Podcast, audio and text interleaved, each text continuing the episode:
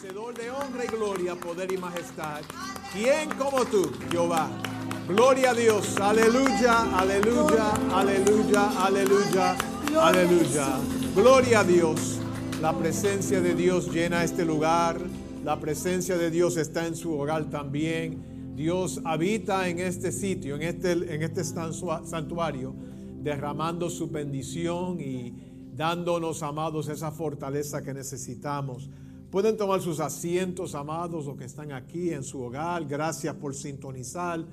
Y, amados, terminamos de, ah, de esa trayectoria, esa jornada de 15 salmos en la semana pasada, donde estuvimos nosotros siguiendo esa serie de enseñanza a la casa de Jehová iremos. Y ha sido de una, una, tremenda bendición, no solamente para nuestra congregación y los amigos que nos acompañan también cuando transmitimos nuestro, nuestro programa y transmitimos las reflexiones pastoral.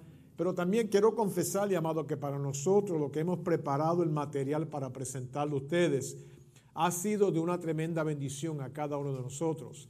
Eh, porque algo de la palabra del Señor que cuando uno no solamente la estudia y la presenta, pero cuando también uno se mueve a trazar bien la palabra del Señor, eh, la bendición no solamente sale para afuera, pero retrocede también hacia nosotros. Y nos sentimos tan felices, amados, de poder atravesar la última semana tres veces al día, eh, siguiendo lo que se llaman los eh, salmos o los cánticos graduales o los cánticos de ascenso. Y como ustedes recuerdan, amados, la enseñanza de esa serie, el pueblo de Israel se lanzaba en un desfile hacia, hacia la ciudad santa, eh, en giro hacia el templo para adorar al Señor. Y usaban esa procesión eh, subiendo a Jerusalén, rumbo al templo, y los cánticos de los salmos de ascenso como alabanzas al Señor. Y quiero que ustedes noten conmigo y simplemente un repaso bien breve, y es que esto se hacía audiblemente y públicamente. Hay lugares que adoran en las paredes, pero cuando salen afuera no adoran a nadie. El pueblo de Israel públicamente estaba adorando y habían personas que se colocaban con su filosofía y religión y teología, pero habían otros que no. Pero no obstante, el pueblo de Israel sabía que Dios merece ser alabado a tiempo, afuera de tiempo, dentro del templo, afuera del templo, en todo momento alabarle. Y ellos marchaban hacia Jerusalén. Pero para mí siempre es fascinante, amado, lo siguiente, y es que son 15 salmos, comenzando del 120 hacia el 134, 15 salmos, donde el pueblo se preparaba para entrar en el templo. Pero la clave y la cual quiero llegar a este, en este día es y cuando llegan al templo, ¿qué ocurría? ¿Cuál era el propósito de entrar en el templo? Usted y yo sabemos que en el día de hoy muchos van al templo para un despliegue del vestuario que tienen o un, despliegue de, talentos que tienen, sea de predicación, enseñanza o cántico o, o otras cosas. Eh, pero ¿cuál fue la razón por la cual el pueblo de Israel estaba atravesando, subiendo hacia el templo? ¿Cuál era la razón por la cual ellos, lo vemos en el, no solamente, no en el último ah, ah, capítulo que se estudia, sino en el 135, el próximo salmo, al cerrar los 15 salmos de ascenso, los 15 cánticos hacia el templo, el salmo 135 nos demuestra claramente que ellos fueron para adorar la majestad. Era el propósito. Y nosotros como iglesia, ya, la próxima semana el plan es, amado, de poder congregarnos. Y nos vamos a congregar no para decir tanto las historias de lo que pasó en los últimos tres meses y el sufrimiento y todo eso, sino que ya tenemos que colocar en nuestras mentes que al congregarnos en julio 5, el próximo domingo aquí en este lugar, es para poder adorar la majestad de Dios. Y por eso es que he titulado el sermón en esta ocasión, Unidos en adoración de la majestad. Unidos en adoración de la majestad. Vamos a congregarnos, amados, para adorar, alabar a Dios, el cual merece toda alabanza. quizás, amados, para nosotros este, estos últimos meses han creado un sentido de incertidumbre, de confusión, de, eh, nos sentimos eh, eh, lastimados emocionalmente, mentalmente, físicamente. Pero amado, nada de lo que ha ocurrido le ha sido sorpresa a Dios. Él lo sabía y muchos de nosotros hemos atravesado este, este momento de dificultad, pero Dios ha estado con nosotros. Y tenemos que ya prepararnos mentalmente para poder llegar al templo y adorar la majestad de Dios. Ellos llegan al templo, su enfoque era un enfoque solamente y era la adoración unida hacia la majestad de Jehová Dios, el, el Dios excelentísimo. Y amados, es importante, una de las claves del tema, eh, una de las, claves, las palabras clave del tema es unidos. amados, eh, eh, la iglesia tiene que estar completamente en armonía cuando se viene a adorar al Señor, porque uno puede alabar y adorar al Señor en su casa, en su hogar, pero algo milagroso ocurre cuando el pueblo de Dios se une, amado, en la alabanza del Señor. No hay ejemplo en el Antiguo Testamento que cuando la gloria de Dios llenaba el templo no se podía hacer nada, sino simplemente tirarse ante la presencia de Dios. Y si nosotros como iglesia nos congregamos para llenar el lugar de alabanza y elevar alabanzas al cielo, como enseñamos tan frecuentemente en nuestra iglesia, que las alabanzas mueven al cielo y Dios habita en las alabanzas de su pueblo. Entonces, si usted y yo unidos, entramos en la próxima semana y de ahí en adelante con ese propósito de poder poner a un lado todo lo que pueda quitarnos la atención de la majestad de Dios y tener un enfoque específico de adoración al Señor. Amado, yo le garantizo que milagros van a ocurrir. Porque la gloria de Dios desciende, el enemigo no puede estar, no puede haber ah, oscuridad donde hay luz. No, hay, no puede haber ah, confusión donde está la presencia del Señor. No puede haber ah, enfermedad y dolor cuando estamos empapados con la gloria del Señor. Y cuando venimos unidos, amado, y ese es un reclamo que tengo para la congregación es cuando vengamos el próximo domingo, nos vamos a saludar de lejos definitivamente porque no podemos abrazarnos. Pero, que el enfoque y el intento de congregarnos en este lugar es que unidos vamos a adorar la majestad de Dios. Y vamos a esperar lo milagroso que al adorar a Dios y la gloria de Dios llena el lugar, las enfermedades se van. Que al adorar al Señor la gloria de Dios llena el lugar y el enemigo tiene que huir. Que cuando adoramos al Señor y el lugar se llena con la gloria del Señor, la palabra profética viene para nuestra iglesia de los próximos pasos que tenemos que tomar. Gloria a Dios. El Salmo 135, los primeros dos versículos, dice, alabad el nombre de Jehová, alabadle siervos de, de Jehová, los que estáis en la casa de Jehová, en los atrios de la casa de nuestro Dios. Y la primera observación que saco de este salmo es que nuestra función, escúchame bien, nuestra función es alabar. Nuestra función no es política, nuestra función es adoración. Nuestra función no es, ni es social, es adoración. Nuestra función no es tanto de mirar las necesidades que hay en el pueblo, no amados, es adorar y alabar al Señor. Porque cuando la gloria de Dios llena el lugar, las necesidades todas se van a satisfacer. Porque la iglesia se mueve en ese mover del poder de Dios. ¿Cuántos alaban al Señor en este momento?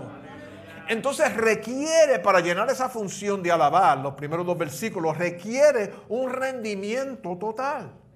Llega un momento, amados, y antes del servicio nos saludamos y hablamos, después del servicio nos saludamos y, hablamos, y después del servicio vamos a nuestro, nuestro hogar y llamamos para seguir hablando y, y saludarnos. Pero cuando se viene en el momento de iniciar el servicio de adoración, tenemos que ponerlo a un lado todo y rendirnos completamente, totalmente a la adoración de Dios el Todopoderoso. ¿Por qué? Porque la adoración nos ayuda a vaciarnos de lo que somos y el pastor Veraldo tocó el tema que enseñamos aquí tan, frecuentemente. Ese altar de quebrantamiento me vacía para que yo entonces me llene de Dios. No es venir lleno ante la presencia de Dios, es venir vacíos ante la presencia de Dios. Y que el que me llene no sea, no sea el comentario popular, no sea las noticias recientes, sino que cuando nos vaciamos en ese altar de quebrantamiento, Dios viene y llena nuestro vaso de Él. Eso ocurre, ese intercambio ocurre en una atmósfera de adoración y alabanza al Señor. Nuestra función como iglesia, no somos un club social, somos un templo que adora a Dios el Todopoderoso, un templo que invita el poder del Espíritu Santo en este lugar, un templo que permite el mover del Espíritu Santo entre nosotros.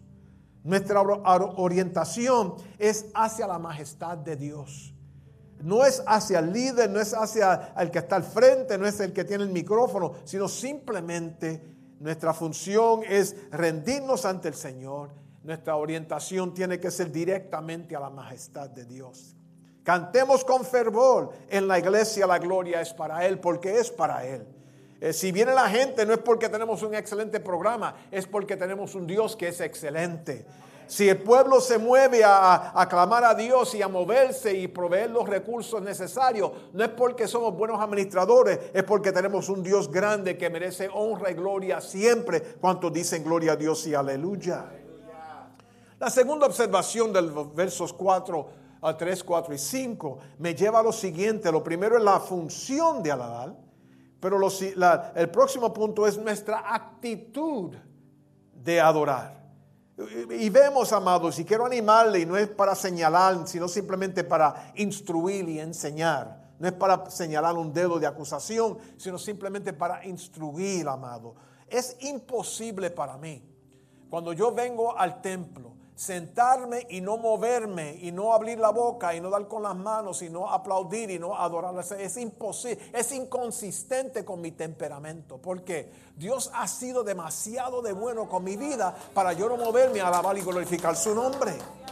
Entonces tenemos que entrar con una actitud, no de ay bendito, me duele aquí, me duele allá, no me entienden, me han hablado de mí. No, una actitud de que Dios merece ser alabado ayer, hoy y mañana. Él merece ser alabado no por otros, sino por mi persona, moviéndome en alabar. ¿Cuántos alaban al Señor? Pero aquí el salmista nos dice que la actitud de, eh, es de alabar. ¿Por qué? Porque dice porque Jehová es bueno, porque Jehová es benigno, porque Jehová, somos posesión de Él, pertenecemos a Dios, porque Jehová es grande, porque mayor, Dios es mayor que todos los dioses. Ahí en los versículos 3, 4 y 5 nos da varias razones por las cuales debemos de alabar al Señor. Es como cuando se hizo referencia a Job, él, creía que conocía a Dios, pero cuando pudo tener ese encuentro de ver a Dios a través de la creación, tuvo que entrar en un tiempo, amado, de reconocer su insuficiencia ante un Dios tan, tan poderoso. Y usted y yo tenemos que vivir de esa forma. Tenemos logros. Podemos darnos golpe de pecho de, de cosas que hemos hecho y cuánta cosa. Pero al comienzo y al fin de nuestra experiencia en este templo es que la gloria es para Dios el Todopoderoso. Tenemos que alabar su majestad. Lo que pasa muchas veces es que cuando conocemos al Señor y pasan los años, como que creemos que no tenemos que adorarle tanto porque tenemos eh, medallones que dicen yo he servido al Señor, tengo cierto tiempo en la iglesia, entonces que otros alaben al Señor. No, amado, la alabanza, la adoración a Dios es el que entra primero, pero también el que hace años que está aquí también. Aleluya. Yo no adoro al Señor simplemente porque tengo que hacerlo en el sentido, pero tengo una actitud que Dios ha sido demasiado de tremendamente, no sé qué más otras palabras buscar, bueno para mi vida, que tengo que alabarle y glorificar su santo nombre. Particularmente, amado, cuando vemos ahí el salmista que nos dice que somos posesión de Él. Ay, quisiera tener más tiempo para destapar eso psicológicamente porque en el tiempo en que estamos viviendo, tres meses ya cerrado en nuestro hogar, las presiones mentales y emocionales sobre el pueblo, sobre la gente, nos ha llevado a concluir que nadie me quiere, que yo estoy solo, que no le pertenezco a nadie, estoy aquí encerrado en casa, el apartamento, la casa se hace más pequeña. ¿Y qué pasa? Nosotros entonces psicológicamente comenzamos en nuestra subconsciencia a confirmar eso en nosotros y nos encontramos, ay bendito, estoy solo. Pero mira, este salmo me ayuda a entender lo siguiente, que yo soy posesión de Dios. Lo voy a decir otra vez para que usted en, en su hogar tenga una reacción. Somos posesión de Dios. Aleluya, cuando entendemos que el cántico dice, soy peregrino aquí, mi hogar lejano está. Dios está por nosotros. Él es mayor que todos los dioses. Es más grande que la ciudad de Nueva York, el estado de Nueva York, los Estados Unidos, el mundo entero. Él es superior a eso. Y nosotros somos posesión de Él. Eso es tremendo, amados. Yo no le pertenezco al diablo, yo, yo, pertenezco a Dios. Esta iglesia no le pertenece al diablo, le pertenece a Dios. Usted no le pertenece al diablo, le pertenece a Dios. Gloria a Dios. Y nuestra actitud debe de ser de alabanza y gloria y, honrar a Dios. Yo, voy a aplaudir solo en este momento porque es bueno. No solamente tenemos función, el Salmo nos dice, y no, no solamente actitud, pero más razones por la cual debemos de adorar al Señor versículos 6 y 7, no lo voy a leer, pero voy a sacar palabras y frases de, esa lectura. Dice que lo que Dios quiere, Él hace. Lo que Dios quiere, Él hace. El Dios que nosotros servimos, si algo no está, Él lo hace. No creó, no había nada. El libro de Génesis, ¿verdad? Antes de Génesis no había nada, había confusión, oscuridad en el abismo, ¿verdad? No había nada tangible. Había, no sé, todavía no se puede ni descubrir. Un día en el cielo vamos a descubrir si era vapor lo que sea, pero no había nada organizado. ¿Y qué, qué pasó? Dios notó el vacío y Dios dijo, sea. Y cuando Dios dijo, sea, el mundo se fue creado a través de su palabra. Y yo tengo que hacer esto personal. Las cosas que carecen en mi vida, Dios las hace tangibles para mí. Lo quiero decir para ustedes también. Las cosas que están vacías, que no se ven en tu vida, todavía no ha llegado el trabajo, pero Dios lo tiene para ti. Todavía no ha llegado paz en tu hogar, pero Dios lo tiene para ti. Todavía no ha venido la sanidad, pero Dios lo tiene para ti. ¿Por qué? Porque aquí nos dice que lo que Dios quiere, Él hace. Y si acaba de decir, voy a explotar ya mismo. Si acaba de decir el Salmo que yo soy posesión de Él, que yo le pertenezco a Dios, que usted le pertenece a Dios, pues entonces lo que las posesiones de Dios que tienen alguna necesidad, Dios va a crear aquello que va a suplir esa necesidad. Todo lo que necesitamos está en el Señor. Me encantó en la oración, amado, que se dice, aún de las cenizas, cuando aparentemente no hay nada, de las cenizas Dios levanta, Dios incorpora los huesos secos de Ezequiel. Aleluya, y provee para nosotros. Ese es el Dios que yo sirvo. Gloria a Dios. Él hace todo lo que quiere. Él simplemente en la creación su palabra sea y fue. Dios dirige la naturaleza. El hombre con sus decisiones ha, ha, destruido la naturaleza, pero Dios dirige la naturaleza. El sol sale cuando Dios le dice que salga y se pone cuando llega su tiempo de ponerse. Las aves vuelan en los cielos, en, el aire, porque Dios lo determina así. Dios dirige la naturaleza. Y para mí, no solamente soy posesión de Dios, pero Dios no es cualquier cosa.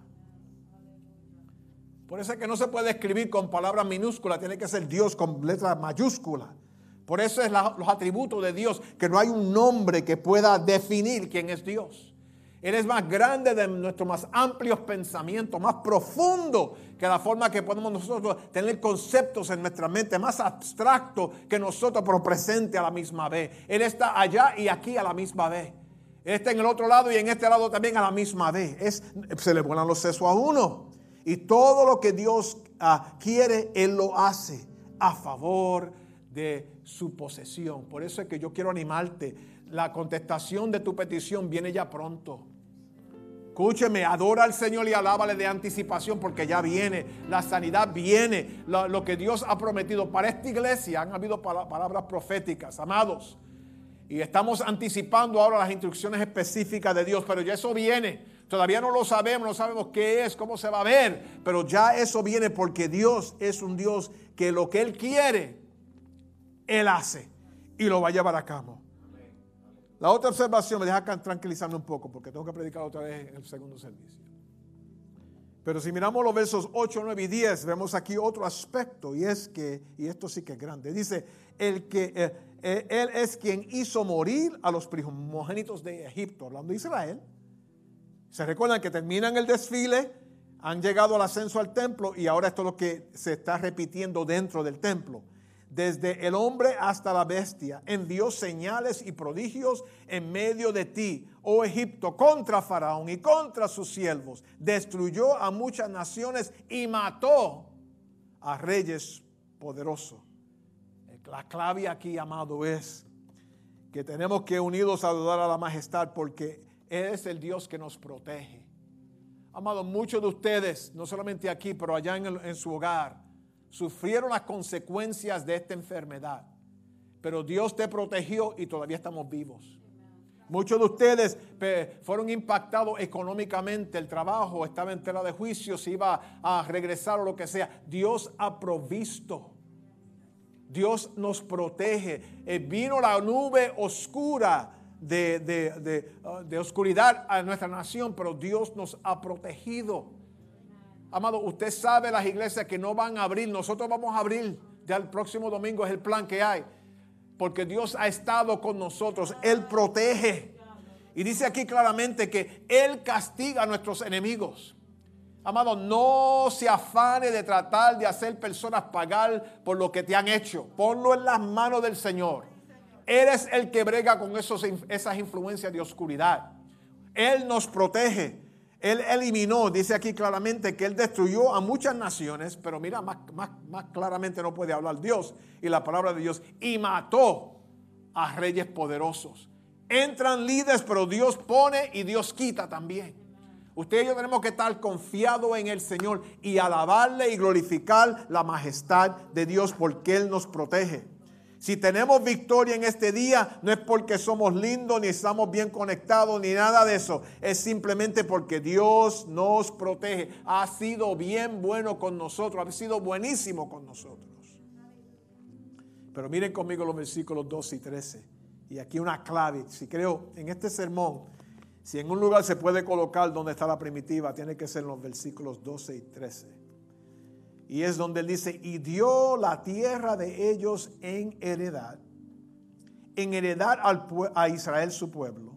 Oh Jehová eterno es tu nombre, tu memoria, oh Jehová, de generación a generación. Tenemos que unidos adorar a la majestad, porque nuestra herencia está en Dios. Lo voy a decir otra vez, nuestra herencia está en Dios.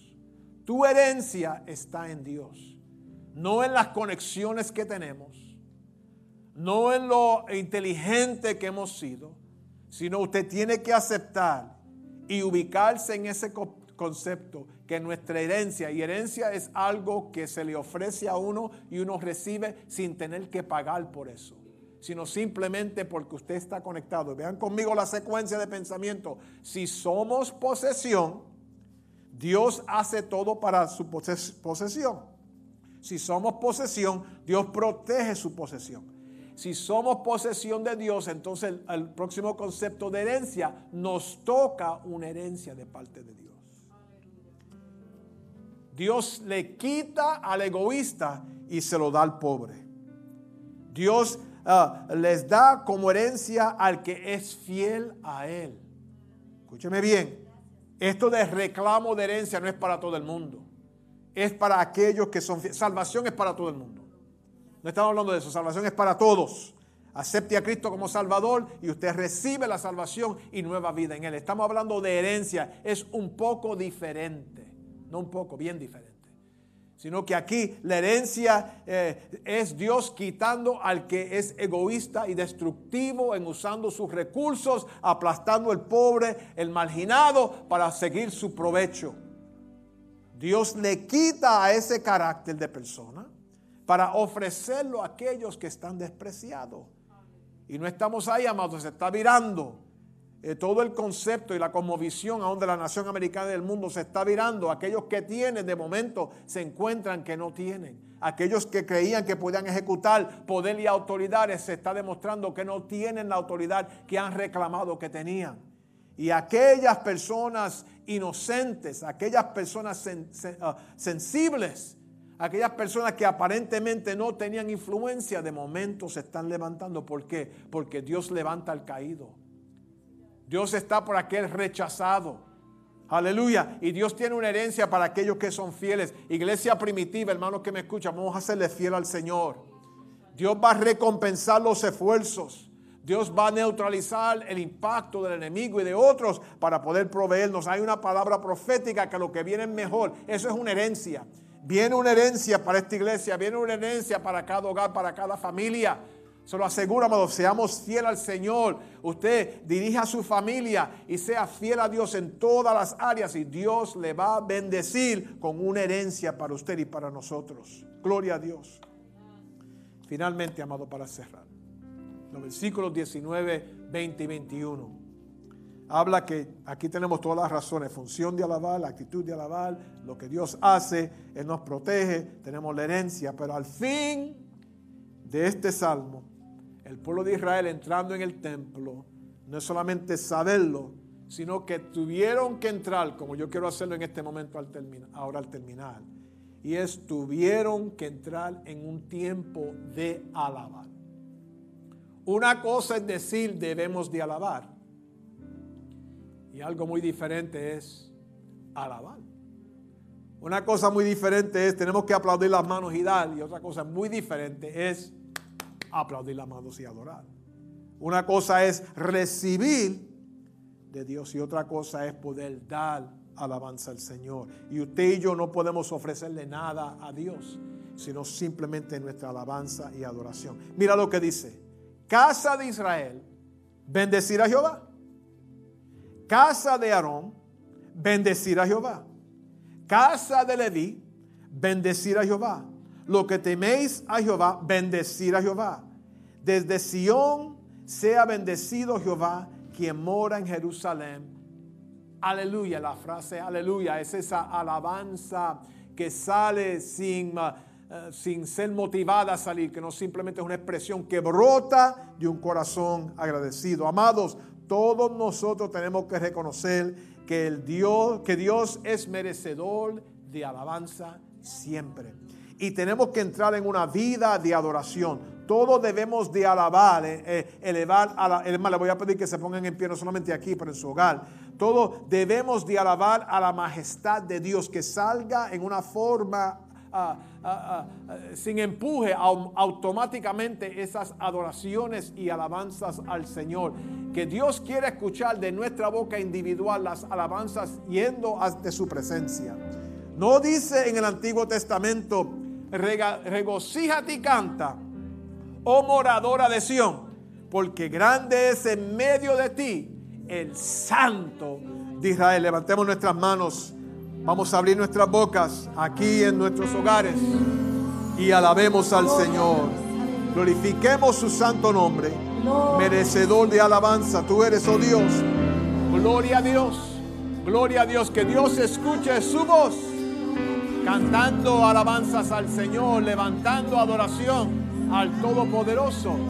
Digno tú eres de suprema alabanza, de suprema adoración. ¿Quién como tú?